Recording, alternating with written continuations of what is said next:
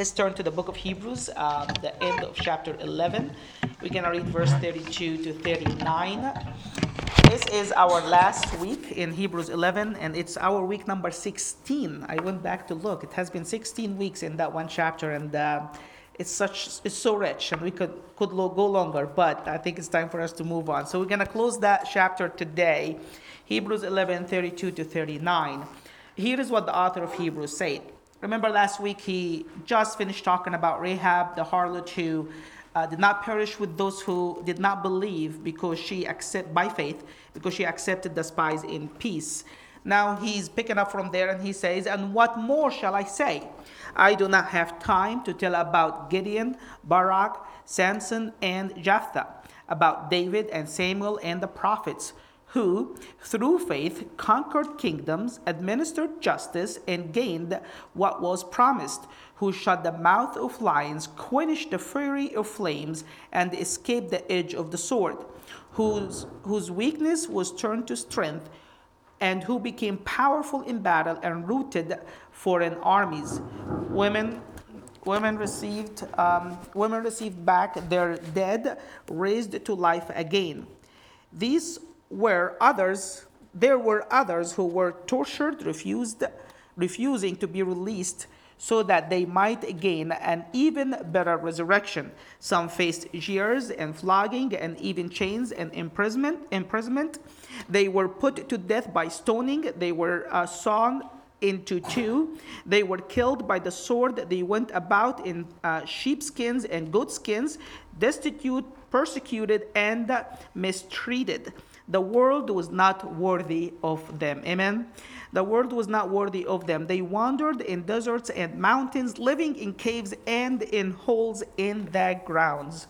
They were all commanded for their faith, yet none of them received what had been promised, since God had planned something better for us, so that only together with us would they have uh, would they be made perfect. Amen. Amen. All right, let's just go through this passage, and um, we'll close close chapter eleven. Verse 32, the author of Hebrews say, what, shall, what more shall I say? We have seen the author of Hebrews going through individual examples of the Old Testament, starting with Abel, and then we ended last week with the Rahab. Some of these examples he spent substantial part of the chapter talks about, like Abraham and Moses. But now he's like, well, it's getting too long, and what else can I say? I can go on forever. That's what he's saying. What else can I say? There are so many examples that I can go for. And then he listed a bunch of people from the Old Testament. There's no particular reason or order uh, for these six names that, that he named. The point that he's trying to make is that there are so many other examples that he can list from the Old Testament of people who lived their lives by faith. Amen? So he mentioned here uh, Gideon and Barak, Samson and Jephthah, David, Samuel, and he summed up all the prophets after that in one word, and he said, and the prophets. And then for the rest of that passage, the author of Hebrews highlighted to us three different things about faith. In verse 33 to 35, he talked about the triumphs of faith. And then in verse 35 to verse 38, he talked about the endurance of faith. And then he closed the chapter to talk about the purpose or the goal or the perfection or the end of faith. What is the point? Where is faith taking us? That's why he talked about in verse 39 to verse 40. So let's talk about these three real quick. The first one is the triumphs of faith. In verse 33 to 35, the author of Hebrews listed nine different things that is absolutely impossible to be achieved through our own strength, but it is possible to be achieved through faith. Amen? Let's go through these examples that he mentioned. Number one, he said, through faith they conquered kingdoms. Examples of that, the bunch he just mentioned. Both old Gideon and Barak and Samson and Jephthah, these are judges that we read about, in the book of Judges in the Old Testament. Each one of them conquered a kingdom and brought massive deliverance to the children of Israel. Gideon, for example, anybody knows his story? He had 300 people. They didn't even fight, and he conquered the Midianite. Barak, he was the captain of the army, and he wanted Deborah, the prophetess, so she can be like the one who's guiding the whole thing. But he ended up beating Sisera and his army. Samson, you guys remember his story? One man. And God used him to bring such deliverance to the children of Israel from the Palestinians. And then Jephthah, also a prophet, God used him to deliver the children of Israel. Um, he's the guy who killed that Eglon, the fat guy who's uh, oppressing the children of Israel. Each one of these people conquered a kingdom. Think about it. It's pretty hard in the natural realm to conquer a kingdom. You guys are with me? Yeah. But these people were able to accomplish the impossible. But how did they accomplish the impossible? By faith. They did conquer kingdoms by faith. Now, what is faith? We talked about this for the last 16 weeks. What is our church definition for faith? Faith is a action based on trust in the actual word of God. Every single one of these people actually received a direct word from God. Gideon, Barak, Samson, Jephthah, God spoke to each one of them and he said, I want you to deliver, deliver my people. So they had the actual word of God, specific word from God. And in spite of the fact that the task ahead of them was literally impossible to be accomplished, yet they trusted in the word of God and they acted upon it. That's why they were able to conquer kingdoms. Amen? Number two, through faith, they administered justice. What does that mean? Well, the, the word they administered justice is almost the author of Hebrews quoting it from uh, 2 Samuel 8, 8, verse 15 when it talks about David, and it says this, and David administering judgment and justice to all his people. So the author of Hebrews is pointing particularly to that part of David uh, king, David kingdom, and he said David administered justice, and so many others administered justice, but they did it by faith. How? How is faith help us help David to administer justice? Again, what is faith? Faith is action based on trust in the actual word of God.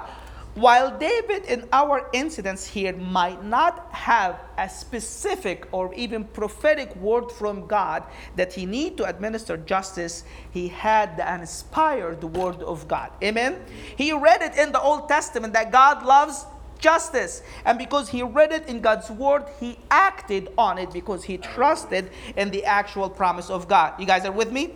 What I'm trying to say is this faith is action based on trust in God's word, whether God spe- speak to you supernaturally or prophetically or specifically or just acting because what is written on the, in the scripture. Either one is good enough. Amen.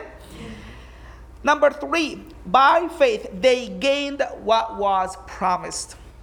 That phrase, gained what was promised, might be linked specifically to the examples that he has mentioned in verse 32 Gideon, Barak, Samson, and Jephthah, who conquered kingdoms, administered justice. What the author of Hebrews is saying here is this when God spoke to all these people, Gideon, Barak, Samson, Jephthah, he said, I want you to deliver my people, and I will bring deliverance on your hand. So they acted because they trusted in the actual promise of God, and in response, they received the specific promises that God has given to each one of them. Amen? So, this phrase here, by faith they gained what was promised, is the specific promises that God has given to each and every one of them. Amen? Number four, through faith they shut the mouth of the lions. Who's that in the scripture who shut the mouths of, of the lions? Daniel, absolutely. Daniel uh, obeyed God. Now, think about it as well when, when the king issued a decree that if you don't ask everything from him, Daniel disobeyed the order of the king, but Daniel did not have a promise from God that he will be delivered. You guys are with me? He had the written word of God that he should worship nobody but God. He should request from nobody anything except God. So Daniel acted because he trusted the written word of God, regardless of the outcome of his trust. You guys are with me? It just happened that God chose to deliver Daniel by miraculously send one angel to send to shut the mouth of the lions that was in that den. Number five, by faith they quenched the fury, the fury of the flames. Who did that? Daniel's friends, right? Shadrach, Meshach, and Abednego. Again, the king issued a command that they all, everybody in the kingdom should worship the king the emperor, did they obey? No. Did they know that God would surely deliver them? They weren't sure about it. They say God can. He can deliver us if he chooses to. And but whether he delivers us or not, we're not gonna worship you. Why? What is their faith here? They it's action, which is we're gonna go through that fire based on trust in the inspired word of God. You guys are with me? They didn't have a specific word from God that once they go through the fire, they're going to come out safe. They didn't know about that.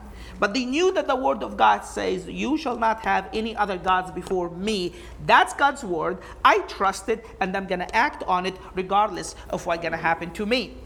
God decided to show up in this incident and he showed the kingdom his power and his might when someone was the like the son of God's came down and was with these three guys in the midst of the fire. Amen. And God showed the king and everyone who lives in the world at that time that he is the one and only true God. Amen. Number 6 by faith, they escaped the edge of the sword. Many examples to count in the Old Testament, but let's, let's look at David. David escaped the sword of Goliath by faith, right? He's like, who is that uncircumcised Palestine who would who will mock the living God? And he went there and he took him out. He didn't care how big he is or how big his sword is because David trusted in the word of God that was written and given to him. Amen. David also was rescued from the safe uh, from the from the sword of uh, Saul, the king, right? Now, David has a specific word from God that he will be king one day. And because he trusted in that specific prophetic word that God has given him, he did not, he was able to escape the sword of King Saul. Amen? What's the point? The point is faith is to act based on the word of God, whether that is a written word of God, the inspired word of God, or a prophetic, supernatural word of God. As long as you know it's God, and as long as you know He spoke, then you can act on that. Amen? Number eight, well, number seven. Through faith, their weakness was turned into strength. We have many examples like that in the Old Testament. Remember Samson? When one time that he uh, was so exhausted from the battle and he's like god i'm just uh, tired. And then god showed him that the, the jaw of a donkey and he grabbed it and he went after the palestinians with his weakness. But that very weakness that samson had turned out to, to a massive slaughter to the armies that are against the people of god. You remember that? So his weakness has turned into strength because he again trusted god. God gave him a word that he will be a Nazarene and that he will deliver God's people. And because of that, his weakness turned into strength. Another example Hannah in the scripture, the mother of Samuel. She actually prayed after she uh, had her son in 1 Samuel 2 4 and she talks about god and she says this the bows of the the bows of the warriors are broken but those who stumbled the weak are armed with the strength and that's her experience she was weak she was being mocked by her, uh, you know, the other, the other wife of her husband. And she just couldn't have a baby on her own strength. But God gave her a word, and that word made her strong. And she was able to conceive and bring forth Samuel. And her weakness by faith was turned into strength. Amen. Number eight, through faith, they became powerful in battle and routed foreign armies this part right here, number eight, might be just a continuation of what he was saying in number seven, which is their weakness has turned to strength. And then he's explaining that more by saying they received power in battle so they can root foreign armies. However, having said that, we still have many examples of the Old Testament of, of weak group of people who were able to root out armies. They just abolished foreign armies. Amen? For example, we have Jonathan and his armor bearer. Remember that story in, in, uh, in the Old Testament? When Jonathan told his armor bearer, Why we're here with these Palestinians trying to mock us and make fun of us? Let's go against them. Two people went well it's actually one with his armor bearer his assistant went, went against an army and they were able to defeat the whole army because they trusted in the living god amen the triumphs of faith you trust God, God comes through, and the impossible is being accomplished. Amen? Number nine, by faith, women received back their dead, raised to life again. I think, well, uh, William Lane, one of the commentators, pointing out to the Shunammite woman in the life of Elisha the prophet. And that phrase, uh, by faith they received back their dead, might be a quote actually from 2 Kings 4:37 when the Shunammite woman received back her child, the scripture says this the woman received her son. That's in 2 Kings 4:37. And that might be the part that the author of Hebrews is referring to here that this Shunammite woman had so much faith, and because of that faith, her dead son came back to life. Amen? Now, this is one woman of faith, if you remember the story. Her son died, and then she wanted to run to Elisha the prophet so that he can pray for her son. And Elisha didn't, she can see her coming from afar and that she's distressed. But he told his uh, servant Gehazi, uh, Gehazi, go and ask her, uh, it wasn't Gehazi, he told his servant, go ask her what's going on because the Lord has hidden from me what's going on. So the servant of Elisha go to the woman who's coming toward Elisha and she, he's asking, How are you? Is everything is well with you, with your husband and with the kid? And what does she reply? All is well. Remember that story? All is well. Her son is dead, and she thinks all is well. You know why? Because she knew that even her dead son is not such a difficult situation for God to change. Amen? All is well. My son is dead, just died, and all is well. We were in Indiana last week, and um, Kezia was jumping on my shoulder, and we were messing around, and I pulled her arm the wrong way, and I think something happened to her arm. Uh, we took her to the doctor. They told us something called the nursemaid syndrome, whatever that is the doctor went there and um, they twisted her arm back and they clicked and they went back to normal. But it's just funny because I like when I saw Kezia not feeling well and her arm just doesn't look right, I was just so worried about her. And I just like taking her to the doctor. She's in the back seat. And I'm just, God, please intervene. Please touch her. I don't want her to, you know, to, to feel that much pain. And my heart just so did worry for her. And that's just, she's acting fine, everything is fine, it's just her arm needs to be twisted. I cannot imagine that one of my kids will be, God forbid, dead, and I would say, all is well, right? I'm probably gonna be, why me, God? You know, why are you doing this to me? You know, I love you and I want to serve you. Why are you doing this to me? And I will start murmuring and complaining. I know I, I would. But this woman was a woman of faith. All is well. She left her son dead at the house and she says, All is well. What is faith here? Faith is action based on trust in the written word of God that God can raise the dead. She just knew if she can get to the prophet Elisha, he will pray for her and her son I'm not sure if she knew for sure that he will be raised, but she knew that there is a possibility that he could be raised. Amen. And she did not see that her son died, and therefore she took the son, buried him, and say, "Hey, he's dead. What else can I do?" Right? I mean, after somebody die, what else can you do? Right? But this woman said, "Yes, I know my son is dead, but I know there is a God in heaven."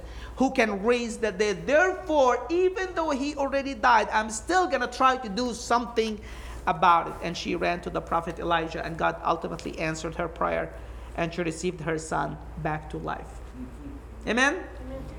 Faith can help us do what is impossible in the natural realm. You add impossible plus faith equal possible with God. Amen?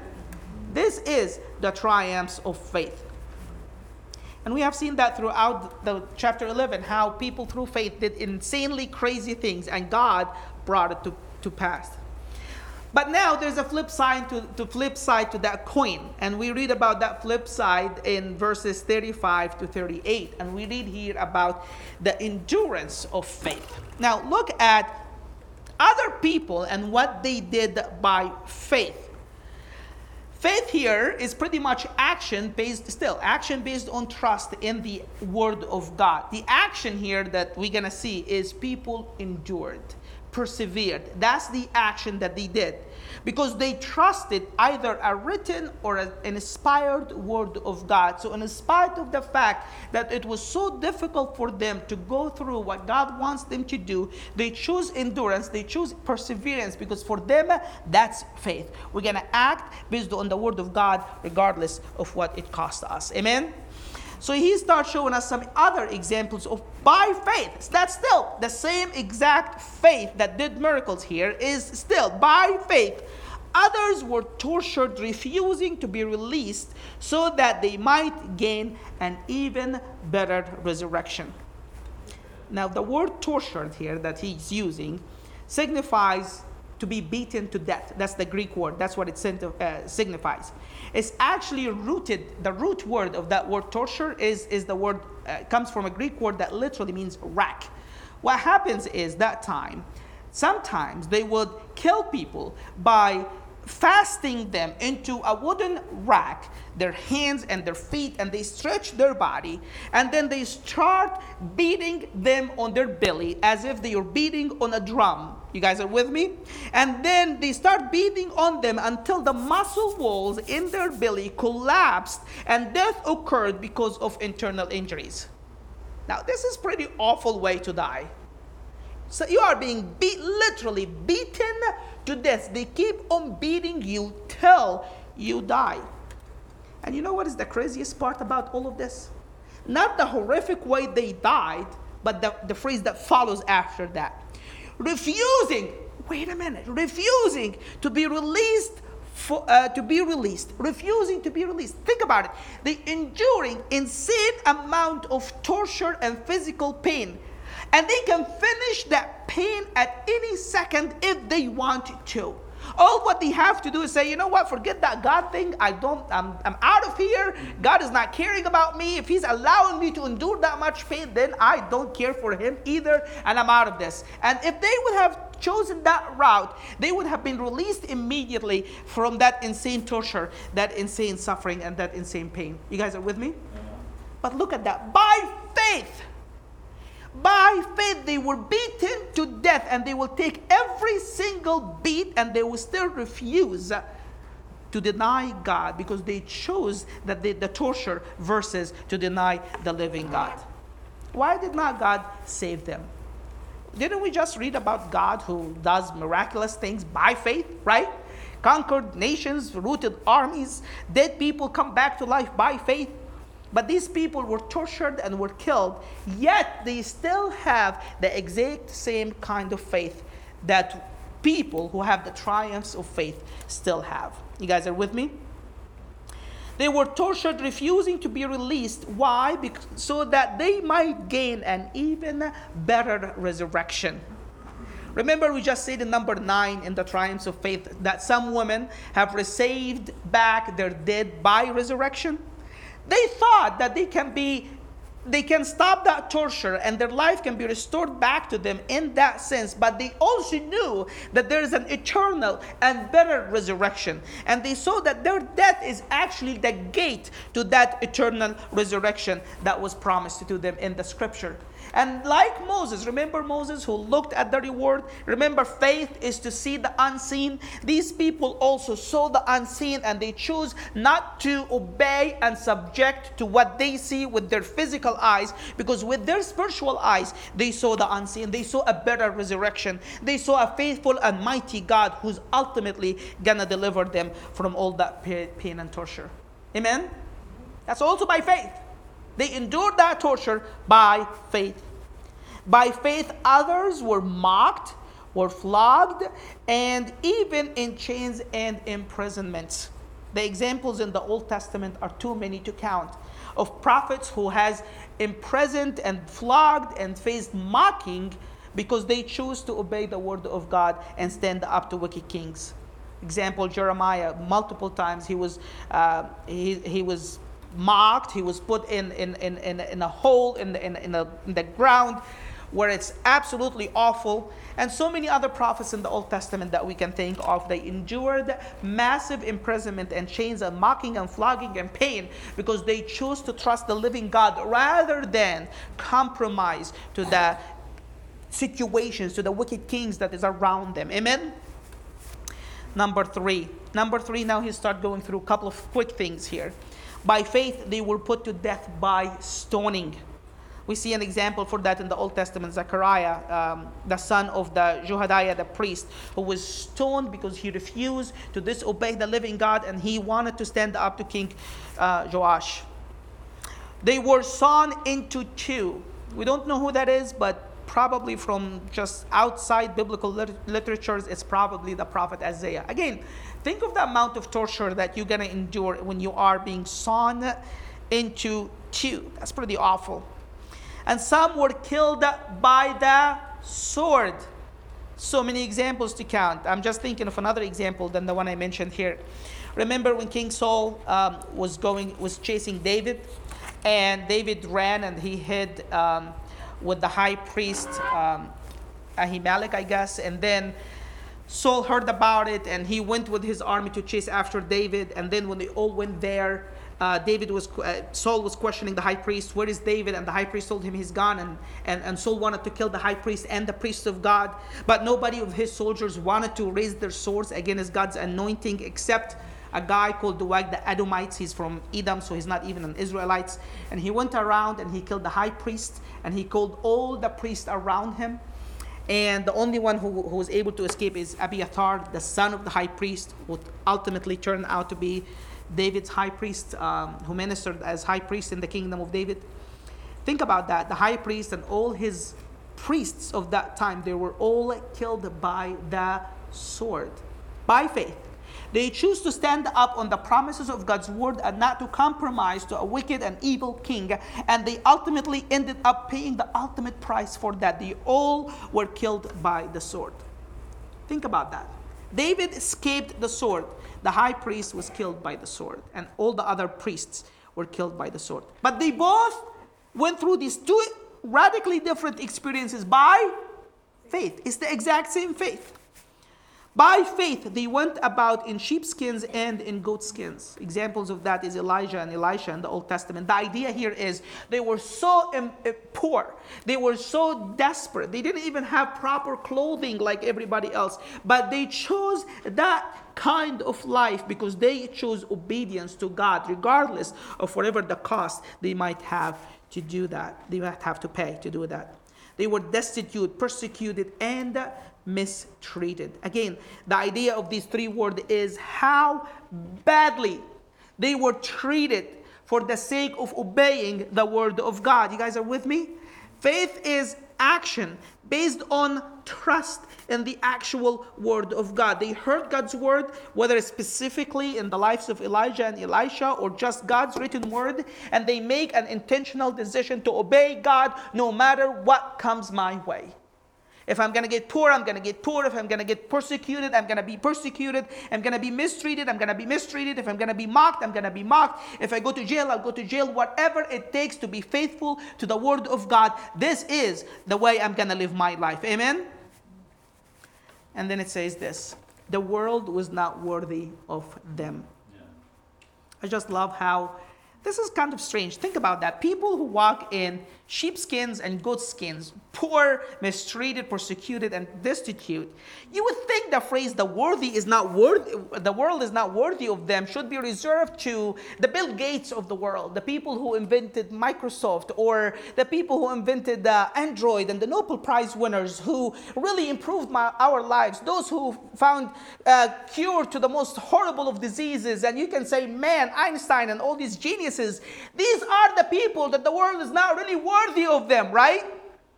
Maybe in our physical eyes, in our physical perspective, we can say all these smart, rich people are the ones that the world is not worthy of them. But from God's perspective, from God's eyes, He's thinking about different group of people. Yeah. Amen.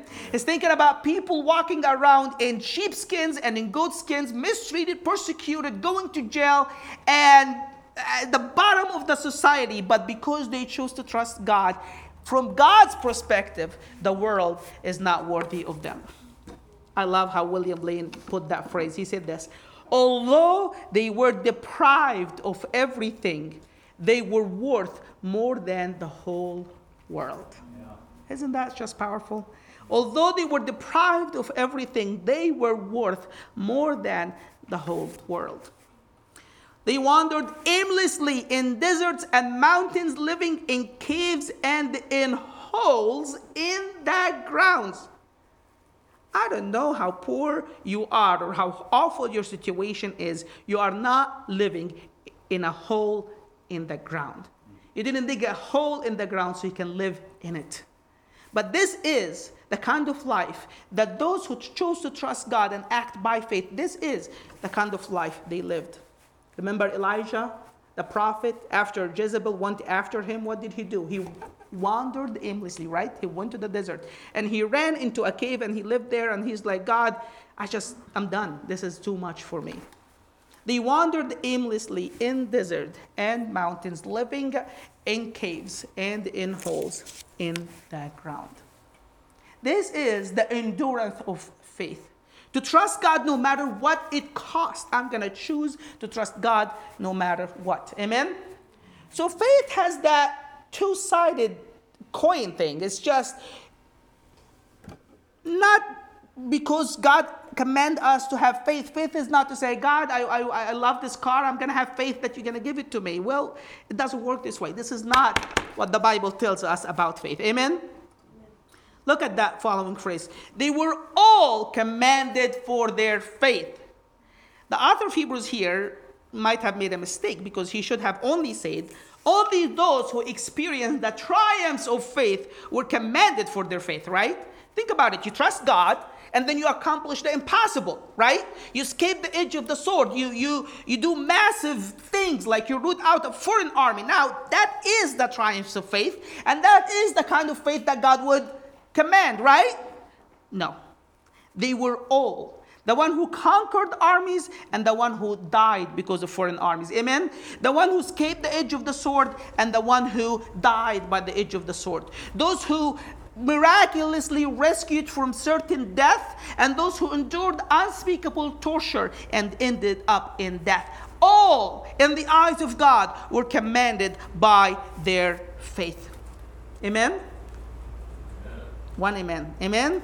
amen? Now, Jesus didn't die. I hate to bring you this information this morning, this news, but Jesus didn't die on the cross so you can be healthy and wealthy. Amen? Or so you can name it and claim it or blab it and grab it. This is not the biblical Christianity that the Bible is teaching us. This might be America's Christianity, but this is not what the Bible tells us about God. Amen? You just said Mercedes tells you Jesus is not a microwave, right? All right, here faith is not an ATM machine. It's the fact that you have faith and you choose to trust God. It doesn't mean that you have access to whatever your heart desires. I'm sorry, it doesn't work this way. Amen? You cannot go by any car you like and say, hey, this is the car that I want. I'm to trust God for it. Guess what? You can trust God all that you want. You ain't to have it. Amen? Because faith is not to just trust God, faith is to to action based on trust in what? in the actual promises of God. If God has not said it, if not God, if God has not promised it, then you can trust Him all that you want. You're setting up yourself for disappointment. Amen. The abundant life that Jesus has promised is not a wealth filled life. You guys are with me? It is a satisfied life. This is the abundant life that Jesus has promised. Now, don't take me wrong. There's absolutely nothing wrong with you if you're healthy and wealthy and you are blessed. I want all of us to be as blessed as possible so we can bless the work of God. Amen. The flip side of that is that if you're not healthy or wealthy, but you're trying everything you do, you're applying for jobs, you're going to work, and you're doing all that you can, but it's not working out the way it, it, you would like it to work, there's nothing wrong with you either. You guys are with me? The fact that you have to be like Jesus came so we all can just have tons of money and we can ride all the cars we want, and if you don't believe it, then there must be something wrong with you. No, the scripture tells us that there is nothing wrong with you. Amen? Now, I'm not telling you grab a bag of chips and sit on the couch and say, God, why am I poor? I'm not saying that. You need to work, you need to take your medicine, go to your doctor, pray and see God and do all that you can. But at the end of the day, you trust God. Whether He delivers you or not, you trust God. Amen? That is what faith is. We talked about this before. Faith is not to trust God for a certain outcome in a situation. Faith is, tr- is to trust God regardless of any outcome from the situation. You guys are with me? Look at Job in the Old Testament, Job 121. Job said, when, when he heard of all the disasters that happened to him, look what he said Naked I came from my mother's womb, and naked I will depart. The Lord gave, and the Lord has taken away. May the name of the Lord be praised. In both situations, you guys are with me? I don't know about you. This is a. If somebody comes to me and say, "Hey, Pastor Cami, we're going to give you a million dollar," all I'm going to say is, "Praise be the name of the Lord." Amen. And if the technician come to my house and say, hey, we need $400 for your AC, I'll be like, why me, God? Right? But this is not the way it's supposed to be, right? Faith is to trust God no matter what. If He gives, blessed be the name of the Lord. If He taketh away, blessed be the name of the Lord.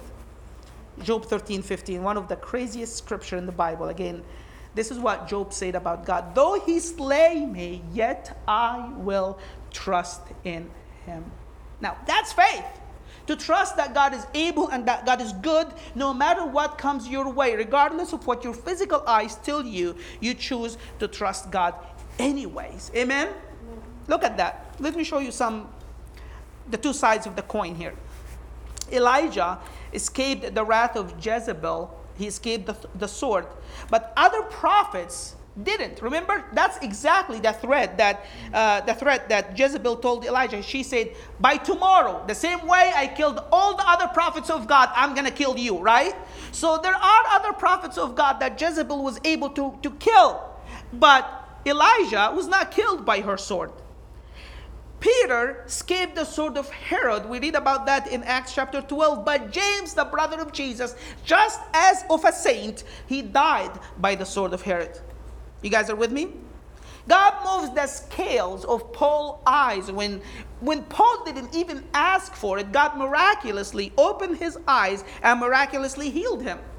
The flip side of that is when Paul had that thorn in the flesh and he asked God. When he didn't ask God, God healed him. And when he asked God, what did God say? My grace is sufficient. There is two sides to that, and we have to be looking at the scripture from a comprehensive perspective, not just take one scripture and run with it. Amen.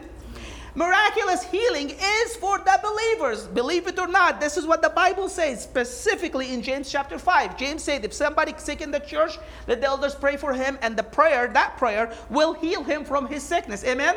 So, miraculous healing is for believers. We are to experience that.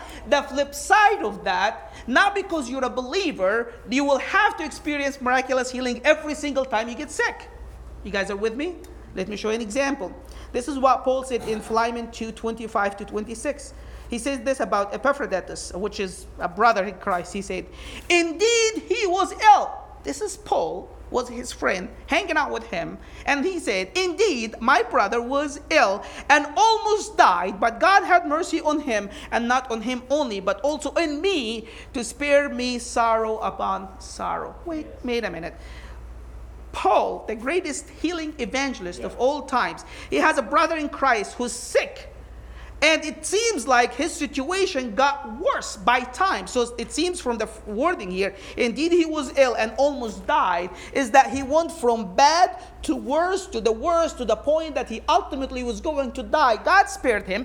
God might have spared him miraculously. We don't know. It doesn't seem like that from the wording. It seems like he just gradually start getting better and improving. But the point is, Paul, who is the greatest healing evangelist of all time, had his friend sick and he could not heal him. Yeah. I, I, we don't know all the situation, but um, could have, maybe didn't have access to him. But the chances are we have a Christian, a believer here, who is not miraculously healed. So there are two sides of that story. And faith, so which one, Pastor Kemi? You're confusing me now. Should I trust God for my healing or should I not trust God for my healing? Here's what I'm thinking. What is faith again? Faith is a action based on trust in the actual promises, the actual word of God. If God speaks to you and God clearly tells you that you're going to be healed, then you should trust God for that healing. Amen we have the gift of faith. When you just know that you know that you know this is what the scripture say that this supernatural mirac- miraculous thing gonna come to pass. So if god is giving you gift of faith for a specific situation then you need to trust god and you need to claim that this healing or this supernatural thing will definitely come to pass. You have to hear from god. If you have not heard from god see god ask for the miraculous but ultimately trust god no matter what. You guys are with me the only difference is a word from God. And that's what it makes all the difference when it comes to faith. If you don't have a word from God, then trust Him for all that you want. It might never happen. And then you're going to disappoint yourself and say, God, you know, I don't know what didn't happen. God said, I never promised you that it will happen. You're assuming it's going to happen, but that's not my word. Amen? Mm-hmm. What does that tell you and me? That we need to know the inspired word of God, and we also need to hear from God prophetically as well, because the word of God is what's gonna make all the difference. Amen? Now, let's just close with verse 39 and verse 40. Here's what the author of Hebrews closed the whole chapter here. Yet none of them received what had been promised, since God had planned something better for us, so that only together with us would they uh, be made perfect. We have seen this before. In the book of Hebrews, the phrase be made perfect or perfection in the book of Hebrews is exclusively a reference to one thing. You guys remember any of that in the past? The word perfect in the book of Hebrews is exclusively a reference to being perfected, like ceremonially, that sin has gone once and for all, and now you are being made perfect in the eyes of a holy and a righteous God. Amen? It's, it's in, in the terms of salvation. That's what the word is used. Remember a um, couple of times here, um, the author of Hebrews said this. He said that by the sacrifice, by this will, we are being made perfect by the offering of the sacrifice of Christ once and for all. Remember that verse in, in chapter 10? Remember before he said about the law of the Old Testament, if the law would have brought perfection, we will not need a new covenant. Remember that part? Over and over, the word perfect in the in the book of Hebrews is an exclusive reference to sin being gone once and for all, and we are being made perfect before the eye of a holy and righteous God. So that's what the author of Hebrews saying here. He said God did not grant the Old Testament saint his promise because he wanted all of us, the Old Testament and the New Testament saints, to enter into that perfection all as one body. The word promise here is must be a reference to the fulfillment of all the promises that God has promised through Christ. You guys are with me? The salvation, the perfect and complete salvation that God has promised through Christ. So the author of Hebrews is saying here that the Old Testament saints did not receive the ultimate promises of God that can only be granted through Christ because God wanted to wait so that the Old Testament saints and the New Testament saints can enter into God's perfect salvation together as one body. Amen. Now, we understand that in the New Testament. We look back and say, oh, it makes sense that the Old Testament saints had to wait and they didn't have received it because we knew that Jesus came, and through Jesus, we all can have access to God, Old Testament saints and New Testament saints. However, imagine yourself, you're looking at that from the Old Testament saints' perspective, and you see that the promises of God are not being fulfilled you, you don't know why. Obviously, God has the plan, but you don't know that plan, and yet you still see that God has promised you something and that promise is not coming to pass, and you're confused. God, I don't understand this. You promised, but this is not happening. I don't know what you're doing. I don't know why you're doing it. But the Old Testament says, choose to trust God that somehow, in spite of the fact that they don't see the fulfillment of His promise, they, they chose to trust God that He will bring it to pass one way or another. You guys are with me? And what the author of Hebrews is saying this the, the Old Testament says did not comprehend the full plan of salvation, God's perfect and complete plan that we see right now. Yet by faith, they chose to trust God, not understanding His purposes, not understanding His way. As a matter of fact, even contradicting what his lo- their logic might tell them that God promised something that is not coming to pass. Yet, in spite of all of that, they chose to trust God. And now that we look backward at it, we can see what God was doing. And if the Old Testament saints did that, so show, so should you do the exact same thing as New Testament believers. Amen. If you have a situation in your life and you don't understand God, you don't understand His ways, well. If you understand God's ways, then you might as well go and sit on the throne next to Him, right? We trust God regardless if understand Him or not.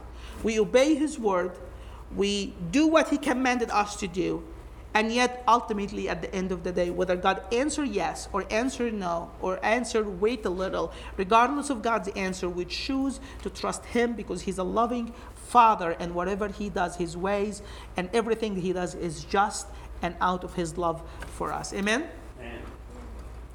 It's hard to live it. It's easy to preach it and hard to live it. I'm not going to lie to you. I can stand here and preach about trusting God all that you want. I told you, my daughter, I was freaking out when I was taking her to the doctor. So um, I understand, and God understands that too. He understands that we're weak and in so many areas we fall, but we're just trying to exhort one another here. Amen? Let's just choose to trust God no matter what comes our way. Amen? Let's close our eyes and pray.